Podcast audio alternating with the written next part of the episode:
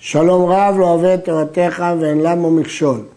הרמב"ם, משנה תורה, ספר טהרה, הלכות טומאת צרעת, פרק עשירי.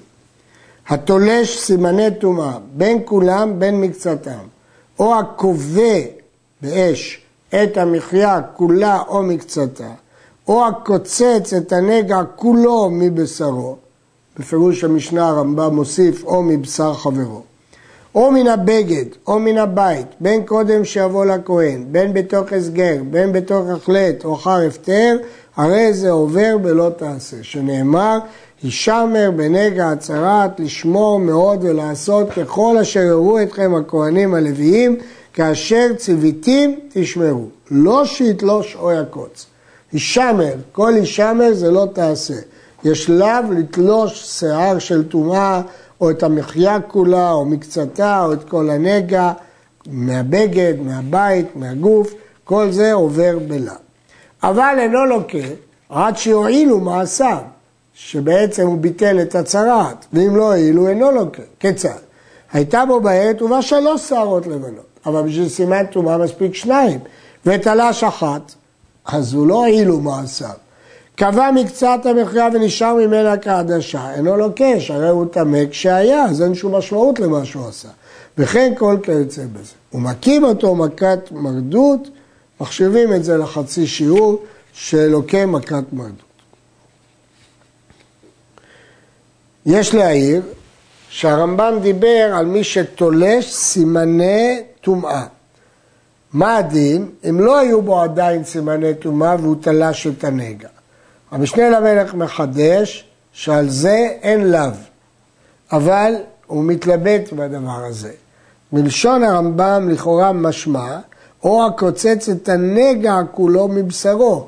לכאורה פה מדובר אפילו בנגע שעדיין אין בו סימני טומאה, וצריך עיון. וכן המגלח את הנתק לוקה, שנאמר ואת הנתק לא יגלח, ואינו חייב עד שיגלח כל הנתק בתער. הרייבד חולק וסובר שלוקה אם הוא מגלח בכל דבר, אפילו אינו תער. דעת הרמב"ם, כל מקום שכתוב לגלח זה בתער, ורק במקום ששינתה תורה וכתבה והתגלח, שם זה בכל דבר ולא רק בתער. ומותר למצורע לישא במוט על כתפו שיש בה הצהרה, ולקשור הסיב על רגלו, ואם הלכו סימני טומאה הלכו, והוא שהוא לא התכוון לכך. הלכה אנחנו פוסקים שכל דבר שאינו מתכוון ואינו פסיק רשע, מותר. אז הוא נושא מוט, ויש שם צרת, ותוך כדי הלכו המוט חיכך את סימני הטומאה וביטל אותם. אבל הוא לא עשה את זה, הוא לא התכוון, הוא התכוון רק לשאת את המוט. זה רק תוצאה לא הכרחית, בכל דיני תורה אנחנו פוסקים של רבי שמעון שאינו מתכוון מותר. התולה סימני תורה, או שקבע את המחיה. אמרנו שהוא עובר ולא תעשה. ומה הדין לגבי הטהרה שלו? עד שלא בא אצל כהן, הרי זה טהור. כי סוף סוף הכהן לא רואה סימני טומאה, למרות שזה נעשה באיסור. וכן אם עשה כן בימי הסגר, הרי זה טהור לאחר ימי הסגר. ואם תלשה לאחר שהוא הוחלט בהם, הרי זה מוחלט כשהיה. למה? כי כבר הוא הוחלט לטומאה, אז התלישה לא מועילה כלום. ואין לו טהרה, אז איך הוא יטהר? הרי עכשיו אין, אין סימני טומאה, אז איך נדע שהוא טהר? אין לו טהרה. עד שתפרח הצהרת בחולו, או עד שתתמעט בארתו מכגריס. רק אז הוא יטהר. מי שנקצצה בארתו כולה שלא בכוונה, טהור. קצצה בכוונה, אם קצץ כל הבשר החי המקיף אותה, אפילו כחוט השערה, אין לו טהרה עולמית. למה? זה קנס שכנסו אותו חכמים. מסביר כסף משנה. כיוון שאין לו טהרה עד שתפרח בכולו, כשקצץ בשר החי המקיפה ואחר כך פרחה בכולו, רואים את הבשר החי המקיף כאילו עדיין עומד שם, והרי לא פרחה בכולו. צצה בצמצום, אין לו טהרה עולמית עד שתפרח בחולו. התולה שערה לבנה אחת ונשרה השנייה, הרי זה טהור, כי הוא רק תלש אחת. היו שלוש, תלה שתיים ונשרה אחת, הרי זה מטומאתו, כי הוא ביטל בעצם את סימני הטומאה ולכן זה לא מועיל כלום. הייתה בו מחייה כעדשה, קבע חציה והלך חציה מעצמו, הרי זה טהור כמו בשיער. הייתה יתרה מכעדשה, קבע המותר והלך כעדשה, הרי זה טהור. קבע העדשה והלך המותר, הרי זה טמא. יש להעיר, מדובר פה בתולש מתוך החלט. אם מעשיו הועילו לתאר את עצמו, הרי הוא בטומאתו, ואם לא הועילו, הרי זה טהור. מי שהייתה בערת בעורלתו, ימול, אף על פי שהיא מילה שלא בזמנה, שמצוות עשה דוחה את לא תעשה בכל מקום. וימל והלך באור העורלה סימן שהיה מוחלט בו, הרי זה חייב בקורבן מצורע. נסביר. הוא חייב למול בכל מקרה, כי עשה דוחה לא תעשה, גם אם זו מילה שלא בזמנה. אבל אם על ידי המילה הלך סימן שהיה מוחלט, אז הוא חייב בקורבן מצורע, כיוון שהוא כבר היה מוחלט, ולכן הוא חייב בקורבן. מצוות עשה, שיהיה הבצורה המוחלט מכוסה ראש כל ימי חלוטו, ועוטה על שפם כאבל, את הכיסוי ראש עוטה על שפמו, הוא פורם, קורע בגדיו, ומודיע העוברים עליו שהוא טמא. שנאמר והצרוע אשר בו הנגע, המשך הפסוק, וטמא טמא יקרא. אפילו כהן גדול שנצטרע, פורע ופורם, למרות שאסור לכהן גדול לפרוע ולפרום, שעשה דוחה את לא תעשה. ואסור בשאלת שלום כל ימי חלוטו כאבל, שנאמר ועל שפם מעטה שיהיו שפתיו דבוקות, אבל קורא ושונה ודורש, למרות שאבל אסור בלימוד תורה. הוא לא כאבל לעניין זה. ואסור לספר ולכבס כל ימי חלוטו, ונוהג בכל הדברים האלו אפילו בשבתות וימים טובים. והרי הוא מותר ברחיצה ובשיחה ובניית הסנדל תשמיש המיטה, וזוקף את מיטתו כשאר העם. הכסף משנה מוסיף שהוא מותר בעשיית מלאכה. הרמב"ם משום מה לא הזכיר את זה. דין המצורע שיהיה לו מושב לבדו חוץ לעיר, שנאמר מחוץ למחנה מושבו. ודבר זה בעיירות המוקפות חומה בארץ ישראל בלבד. כלומר, העיירות שהיו מוקפות חומה בזמן יהושע בן נון, זה נקרא העיירות שהן מוקפות חומה. והוא לא רשאי לשבת בהם, אלא לצאת מהם. המעשה רוקח מציין ללכות ביאת מקדש, ג' ח', שם כתב הרמב"ם, מצורע שנכנס לירושלים לוקה, אבל אם נכנס לשאר הערים המוקפות חומה, אף על פי שאינו רשאי, לפי שנאמר בדד ישב, אינו לוקה. המצורעת, אישה מצורעת, אינה פורעת ואינה פורמת. הרמב"ם מסביר בפירוש המשנה, אמר השם איש צרוע הוא, אין דין פריאה ופרימה אלא באיש צרוע ולא באישה.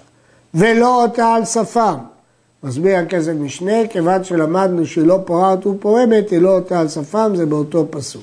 אבל יושבת היא מחוץ לעיר ומודיעה לאחרים שהיא טמאה, טמא טמא יקרא. ולא המצורעים בלבד, אלא כל המת... המטמאים את האדם חייבים להודיע לכל שהם טמאים, כדי שיפרשו מהם. שנאמר וטמא טמא יקרא, הטמא מודיע שהוא טמא. וטומטום ואנדרוגינוס, אז על הצד שהוא איש הם חייבים בפריאה ופריאה ועטיית שפם, על הצד שהם אישה הם פטורים, פורע ופורה ותרם לשום ספק, ספק דאורייתא לחומרה. אחד מצורע מוסגר, שהוא בימי ההסגר, אחד מצורע מוחלט, שכבר החליטו אותו לטומאה. אין ביניהם כל הדינים הקודמים שייכים ביניהם, חוץ מכמה הלכות. אין בין מצורע מוסגר למצורע מוחלט, אלא פריעה לפרוע את הראש, פרימה, לקרוע את הבגדים, תגלחת וציפורים. שהטהור מתוך הסגר פטור מן התגלחת ומן הציפורים. והטהור מתוך החלט חייב בתגלחת וציפורים. אבל טומאת שניהם שווה לכל דבר. כלומר, לעניין דיני טומאה, מצורע מוסגר ומוחלט שווים, אבל הטהרה שלהם דינם שונה.